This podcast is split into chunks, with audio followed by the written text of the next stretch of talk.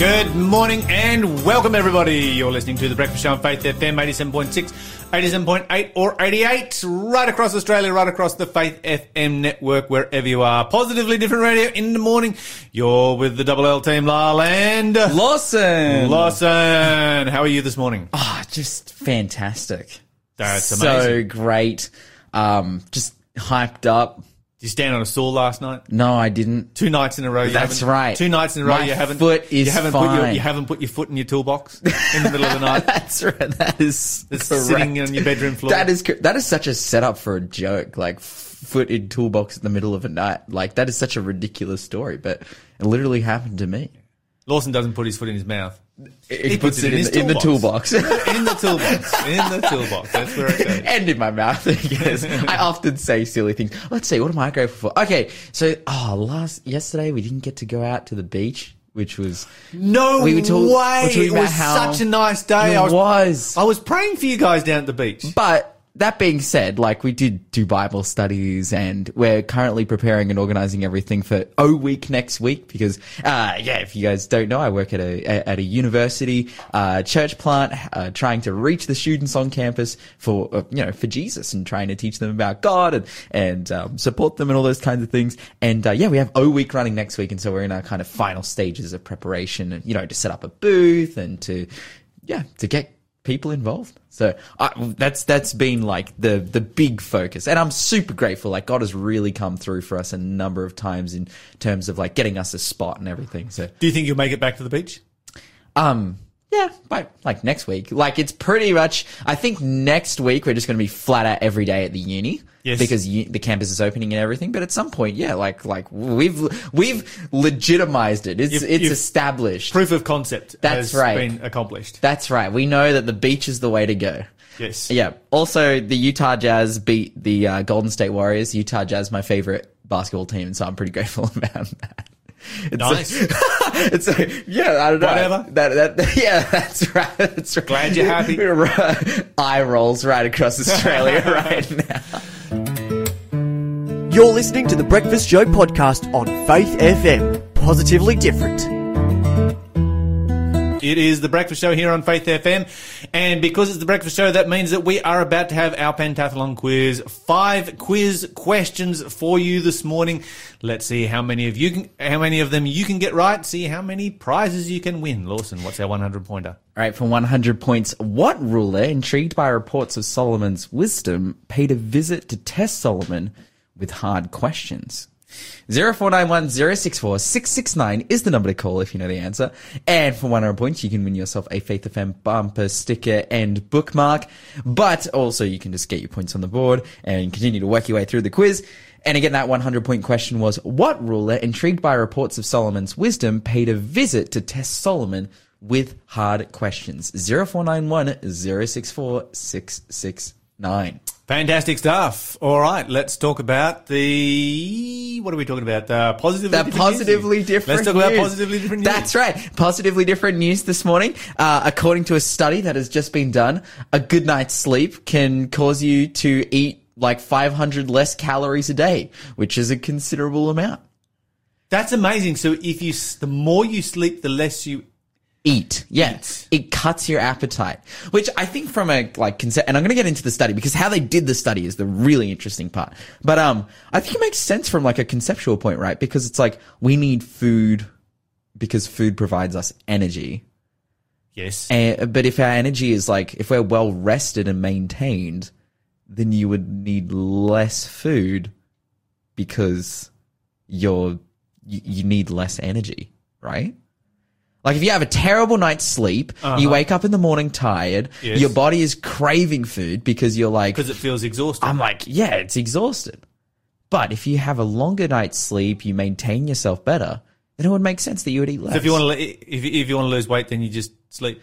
and that's exactly what they found in this study. So the cool thing about this is, is, is the way the way that it was done because it's really hard. bec- the- Basically, what they wanted to do is have like a real life study of how the effect, like how good sleep actually affects people. Um, but often they do these studies in a lab. Um, and it's like, you know, very controlled and it doesn't reflect real life circumstances. Um, and it's the same thing with when they do, you know, weight loss studies as well. Like they just chuck people on diets, but they're like, oh, how do we, you know, we know that diets are good, but how can this apply in the real world? Like, how can we get a, a real life We know that lifestyle is good. yeah. And it's like, but how, how can we do that? So basically they recu- recruited 80, 80 young adults, um, who were, all of them were overweight. Um, and when they like promoted this study, it wasn't even promoted as a sleep study. It wasn't promoted as a weight loss study because at first it wasn't a weight loss study, but they were like, Hey, guys, come, we want to just monitor you. And like, you know, they didn't from the outset say like, Oh, you know, we're gonna be monitoring sleep and then changing your sleeping habits or anything. They, and the reason they did that is because they wanted to get a real baseline. They're like, mm-hmm. oh, hey guys, we just want to, we just want to monitor you. And the, the main like specific thing was sleeping. So they got a baseline for all of these people and their sleeping habits. Then they put them into just like simply like going to counseling sessions about how to have better sleep. Like that's it. They didn't change their diet. They didn't control their diet at all. They didn't do anything like that. They were just like giving them counseling on a better night's sleep and telling them that they should apply it um, as their part of the study. And then they did. And then the way that they tracked caloric uh, intake, because it's like, oh, you know, if we ask them to write down every piece of food that they've eaten, maybe that will discourage them from eating the food that they would typically eat. So they have this method, um, and it's where you drink this liquid that is like water but isn't water and then when you pee it out and take a sample it can track like from your stomach itself how much food's in there and how many calories you've eaten which is Just wild. which is wild. So anyway, so they did that and then they came to the conclusion at the end, like again, this wasn't a weight loss study. They just wanted to see the effects on the body of good sleep. get good sleep. But they found with all of them um, that they were eating, like on average, they were eating less, uh, like 400 calories um, less a day, um, and for some participants, up to 500 or 600 less calories a day, and all of them experienced weight loss during the time of the study. So this is interesting because to have good sleep, you need to exercise. Yes. And so we've always like, yeah, you exercise to lose weight. No, actually exercise to sleep and then you sleep to lose weight.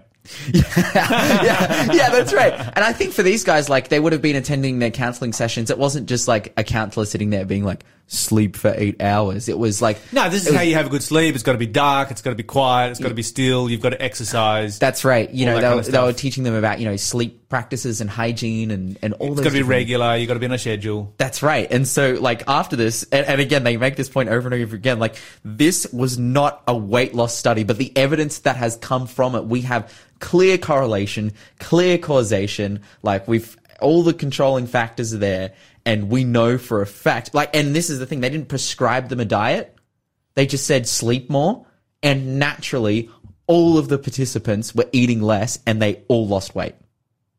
So there you go. Guys. On, on the text message it says here the real reason the more you sleep, the less you eat is really because you have less hours awake in which to eat.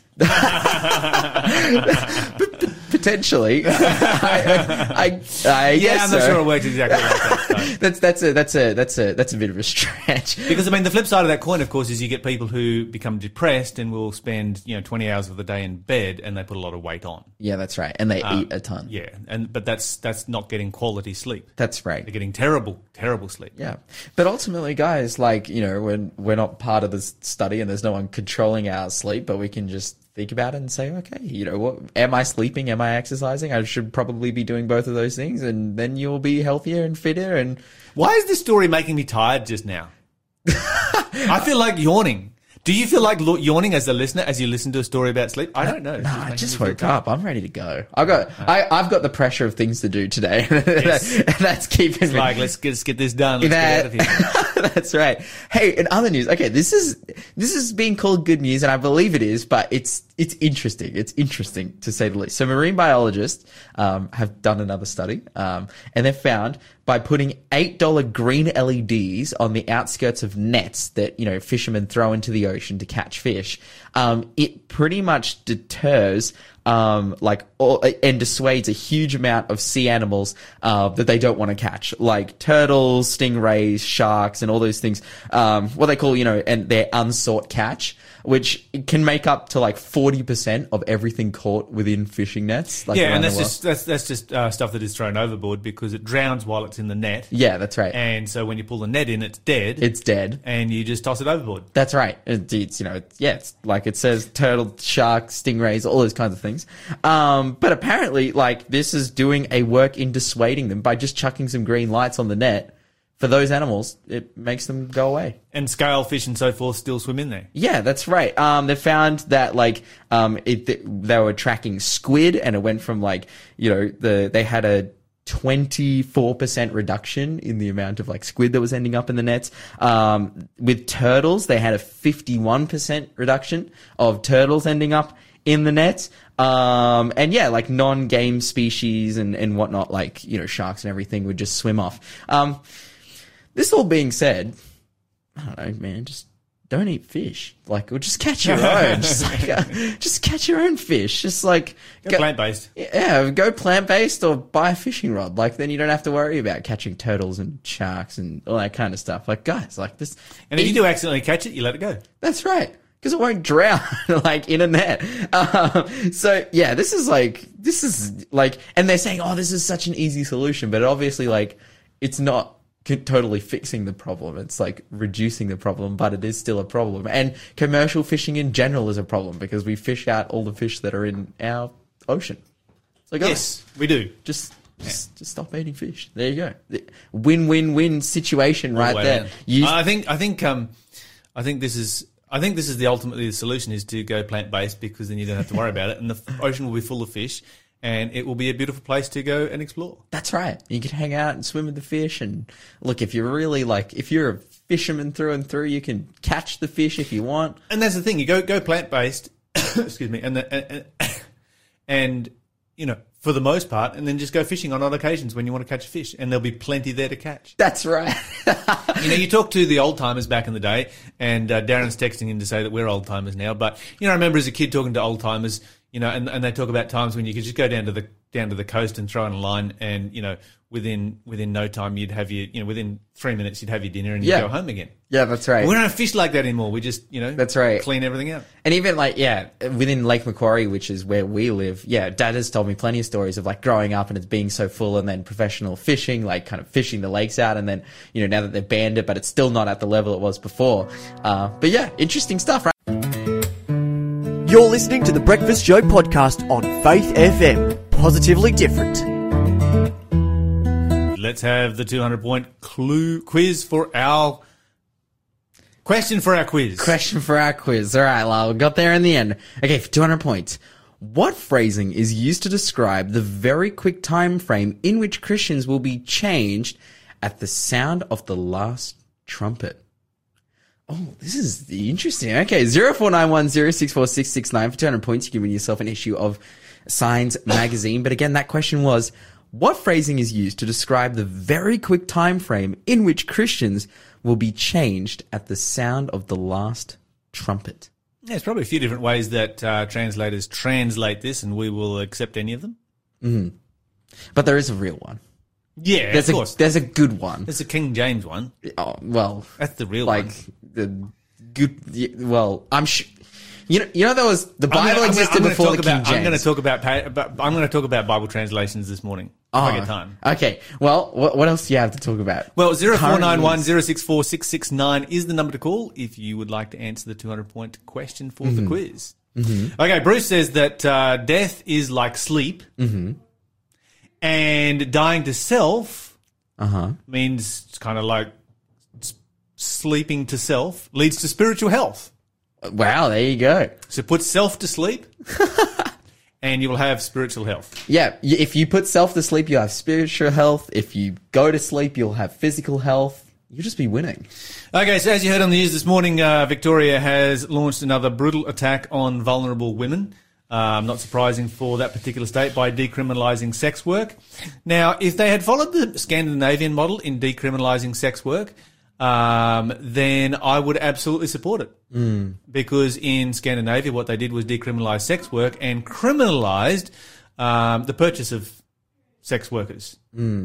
And then they worked under the assumption that women who were involved in sex work were the victims and provided outs for them. So rather than, you know, imprisoning them, you know, locking them up, sending them to jail, whatever, fining them and so forth, they went after the guys who were purchasing their services and then provided training, education, um, all kinds of different ways that they could move to other forms of employment.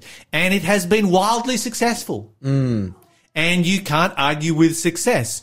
Uh, Victoria, of course, on the other hand, has gone down the other path, and they've just like, no, let's uh, let's um, just decriminalise it, and they've decriminalised street working, and we all know that. Um, the highest rate of abuse of sex workers is amongst sex workers who work on the streets. Yeah. That's the highest rate of abuse. They are the most vulnerable. They're the most without protection. You know, at least, you know, a lot of brothels will be able to hire security and, you know, private security and those kind of things to, to make sure that things stay under control. You're on your own on the street. So they've Yeah. decriminalized that. They've also scrapped mandatory uh, STI tests, uh, sexually transmitted infection uh, tests, because it's discriminatory against uh, sex workers and it leads to inequality. Bro, bro, this So, is like. so, so this is this is kind of the only. I don't know whether this is a good thing or a bad thing. From one side, from one perspective, this is this is incredibly bad for women because Yeah. it, it creates um, an environment in which they are going to suffer higher rates of infection and disease and death.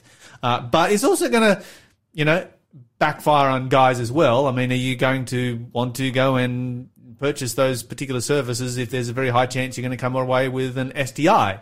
You know, that's worth thinking about as well. But the, the, the thing that sort of, the thing that does my head in is that, you know, it is it is it is mandatory in Victoria in so in, in basically any job in Victoria to get a vaccination.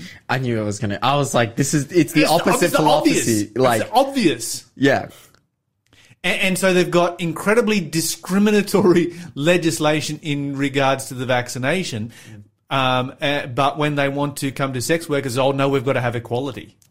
Yeah. And then, like, over, like over, over STIs as well. Which we like- know are incredibly prevalent and incredibly infectious Like, and it's, n- and we, and we talk about, like, yeah. and if- incredibly damaging. I mean, seriously, COVID compared to AIDS, I know which one That's I would, right. I know Oh, which one I would dude. rather have. If I, you came to me and said, you got to have one of these, pick one. We would all pick COVID, right? That's right. Yeah. Yikes. Yikes. Victoria.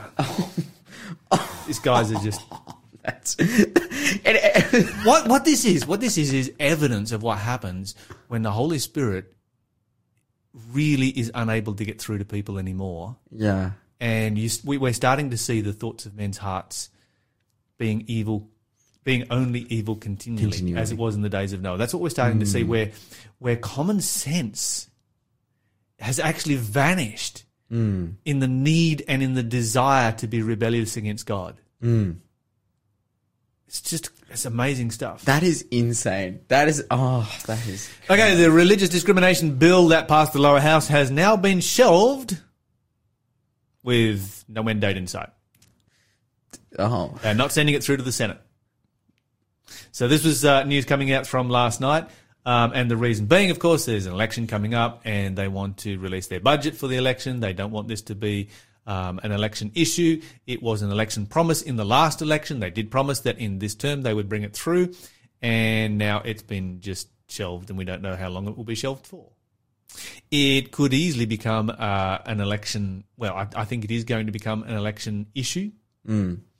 Uh, and of course, this is the very watered down version, which of course leaves women and girls incredibly vulnerable uh, by giving them basically no protections when they're in schools. And so, you know, I don't know. I'm, I'm a bit despairing about the whole thing, to be honest. But hey, maybe I shouldn't despair because this is what the Bible says it would be like at the end of time. Now, well, I did promise that I wanted to talk about Bible translations this morning, Oh, and ah, Bible yes. Gateway has just dumped the passion, Yeah, that's right. Dropped it like a hot brick. So this is interesting. There are about 90 translations on there in the English language. Um, and uh, for those of you unfamiliar with the Passion Translation, well, it shouldn't be called the translation, but anyway, uh, the the translator, which was um, Brian Simmons, a, a, a single person, um, and it's always dangerous to use a translation that comes from one person. He stated that this Bible was designed to capture the emotion of God's word. Mm. Yeah, it says here, like, I have a description here, and it's like the Passion Translation is a heart level translation. Oh, a heart level translation. Yeah, Okay. wow. well, basically, it's full of, of additions to convey God's tone and heart. The question is, as a human being, how do you actually know God's tone and heart? Aren't you better have to just translate the words that God wrote that's right. and leave it to the Holy Spirit to reveal God's tone and heart to each individual person in each individual way that that person needs to hear it? I was I was reading the Bible this morning, and I was like, man, Jehu gets killed by Joram. I think Joram would be pretty upset. Like, that's just an assumption I can make from That's right. from reading the Bible. Not hard to figure out. yeah, that's right. You can see God's tone and heart right there. He did not want uh, Joram around. And so he asked Jehu to go and get rid of the guy. Yeah. Yeah, yeah, the passion doesn't really draw out those aspects of God's heart. It's very biased towards a very airy fairy kind of God. When you said before, oh, it's it's it's never good to read a translation from a single person. I thought you meant it like because I thought you meant he wasn't married, and I was like, oh, that's that's that's a bit intense. But you meant yeah, that one person is with his own opinion translating God's word and saying Well, I got a text messages um, pouring through this morning. Bruce has this to say: the Bible says that the man that doesn't believe in God is a fool. So that's why these people act foolishly. Uh, Darren, uh, what? No, there was a text here somewhere. Uh, Rafi says Victoria, Greek decriminalisation of the sex workers, the only ones who end up suffering more is women. It's, it's, it's always the case in all of these, in, in both of these cases, in the uh, anti-discrimination law and in this one, it is women who are copping it. Anyway, um, so coming back to the Passion Translation, enthusiastically supported by Bethel and Hillsong, um, the translator, Brian Simmons, uh, stated that the additions were revealed to him by God. In other words, uh, divinely inspired. So the addi- additions to the Bible is made, um, he claims, are divinely inspired, um, and that it highlights the essence of God's original message. So somehow or other, he thinks God's original message has been lost. Uh, designed to reveal God's heart, and that it is a translation, not a paraphrase. Oh, This is similar to the NIV. Well, the NIV is pretty much a bit of a paraphrase, isn't it? But anyway.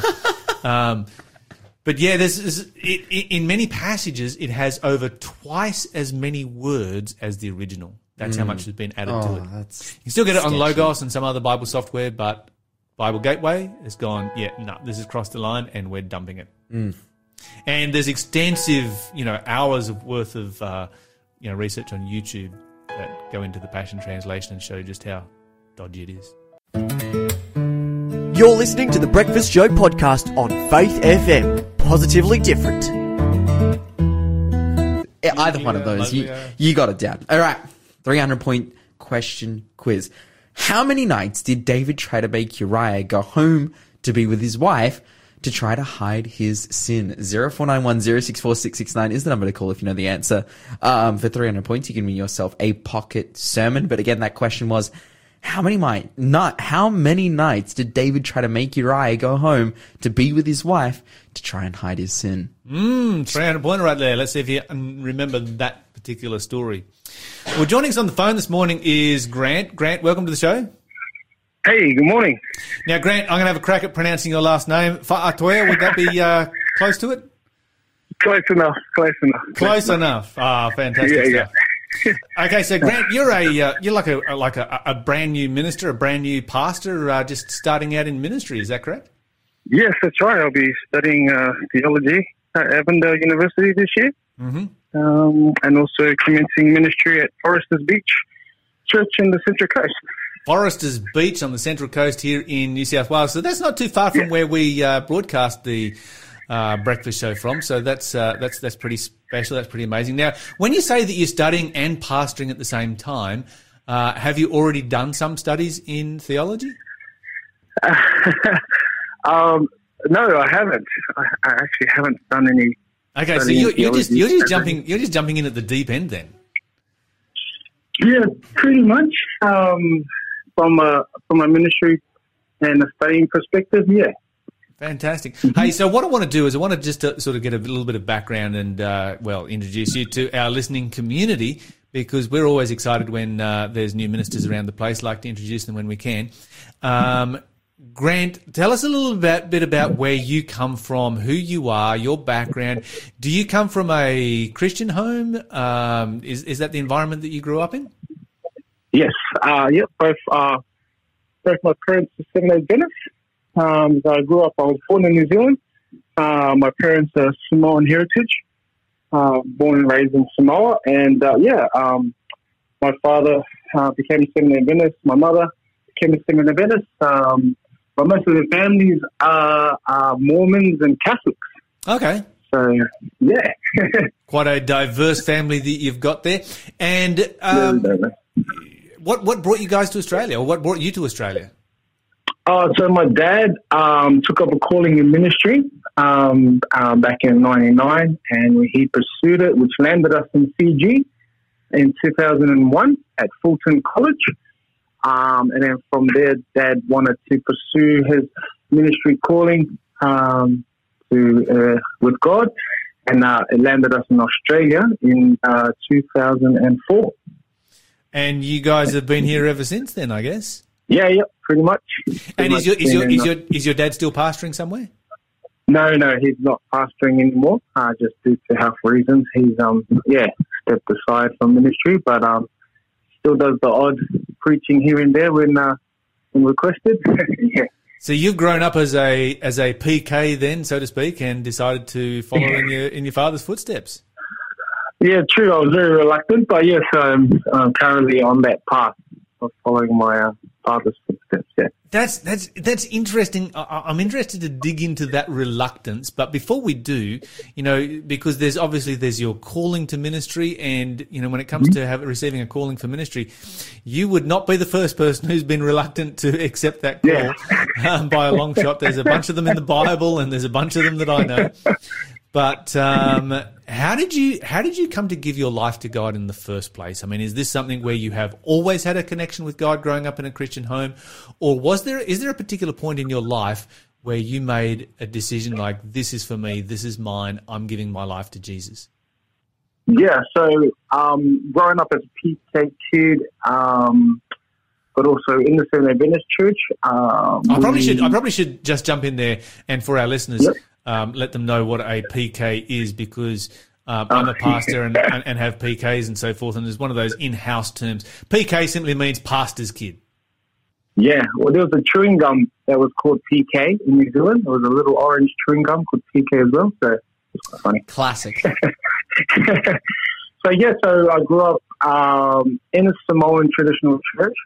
So a lot of our uh, the way we grew up as a Seventh Adventist was um, what we found a little bit uh, what we found very traditional, um, strict um, growing up. Um, but my turning point, um, I walked away from God after I was able to make my own decisions. Um, but my turning point was uh, my wife or my girlfriend back in the time, which is now my my wife. She invested in me and my family, and I, I and I saw where her heart was going, um, and I knew she was very committed to God, and um, and so I that was the turning point for me, um, coming back into church and um, pursuing a life of um, trying to add value to people's lives through the love of God. Yeah, fantastic. Praise God, and uh, praise God for for a godly wife. Um, your family must have been your family must have been happy to see you coming back to to serving God. Yeah, uh, my dad was over the moon. Uh, yeah, my parents are no longer together. Um, but um, yeah, I mean, it doesn't stop them from um, being excited um, with me pursuing this path of um, yeah, following God's calling. Mm. You mentioned you got you've, you- you're married. Do you have children as well? Yeah, I have one daughter. She's just she's just turned one. Um, yeah, on January seventh, she turned one years old. So Ah, just one nice. child. Fantastic. That's great stuff. Okay, so so tell us about you. You said you had you were reluctant in your call to ministry. Um, so maybe a little bit like Moses there. yeah, sort of. I um, yeah, it's been a bit like Moses. I was um, trying to hang up the phone as many times as I could, as God was trying to call me in different directions. Um, but um, I, I felt that I didn't need to be called into ministry from a pastoral perspective uh, for me to serve in my community. Um, I was heavily involved in the Central Coast, playing um, rugby league for a few for a few local clubs, um, and then I've also been involved with um, working in the commercial laundry industry, which I've been able to um, due to my position. I was able to help other people get jobs, and then from there, just you know, again, just adding value to them from that ministry perspective. And I just felt that I just didn't need the, uh, yeah, the, the, the theology or the, or the theory or the title behind being a pastor to minister to the people in the world. And you don't. That's the that's the reality. There's lots of ways that you can minister people by being a part of the community, and being a, a, productive member of the community, and, and, and sharing Jesus with them um, as you do so. But God has obviously called you to do more than just, you know, I, I guess a uh, a lay ministry, but into uh, full time ministry for God. And you mentioned that you know God was calling, and you kept on hanging up the phone. Um, tell us a little bit about that process. So, so where, where, was the first where was the first point at which you started to consider or started to, I guess, hear the voice of God saying, "Hey, what about full time ministry?" Oh, I started. Well, um, it, it didn't. It became a lot clearer uh, when COVID nineteen hit. Um, but prior to that, I had a lot of my spiritual mentors uh, mentioned. Um, also, my father, he was uh, very um, uh, persuasive. Not too persuasive that I didn't join it at the earlier stages, but um, yeah, and had my whole family praying about the fact that um, what I was doing in the community by ministry, and they felt that um, my role uh, would, you know, I would suit the role of being a, a pastor moving forward. But then when COVID 19 hit, I wasn't able to pursue my business careers um, in the commercial laundry game.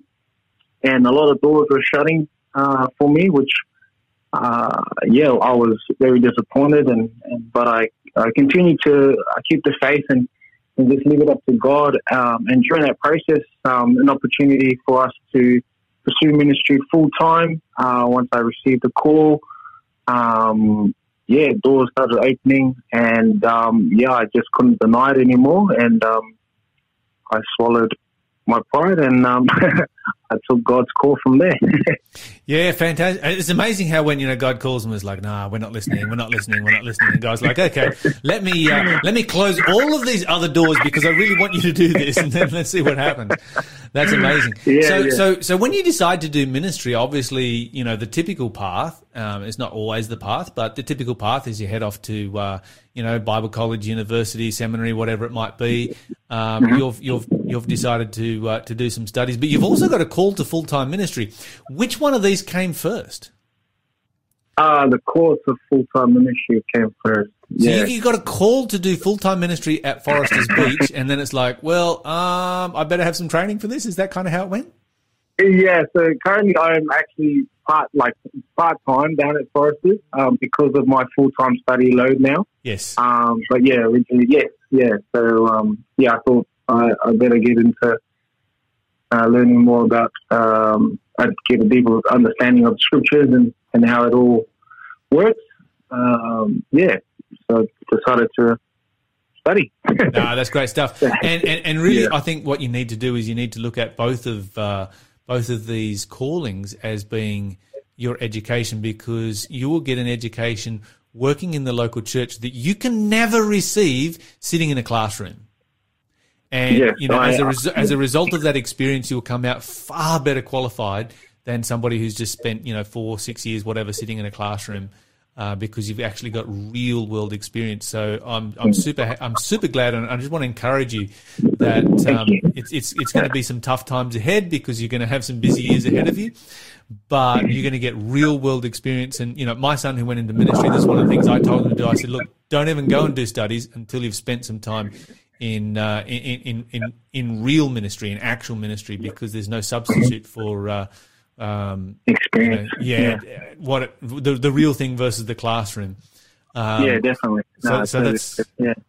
That's amazing. Okay, so looking to the future, where do you see yourself going in ministry? Do you see yourself as a church pastor, as a chaplain, as an evangelist, as a administrator? There's so many different things you can do in ministry.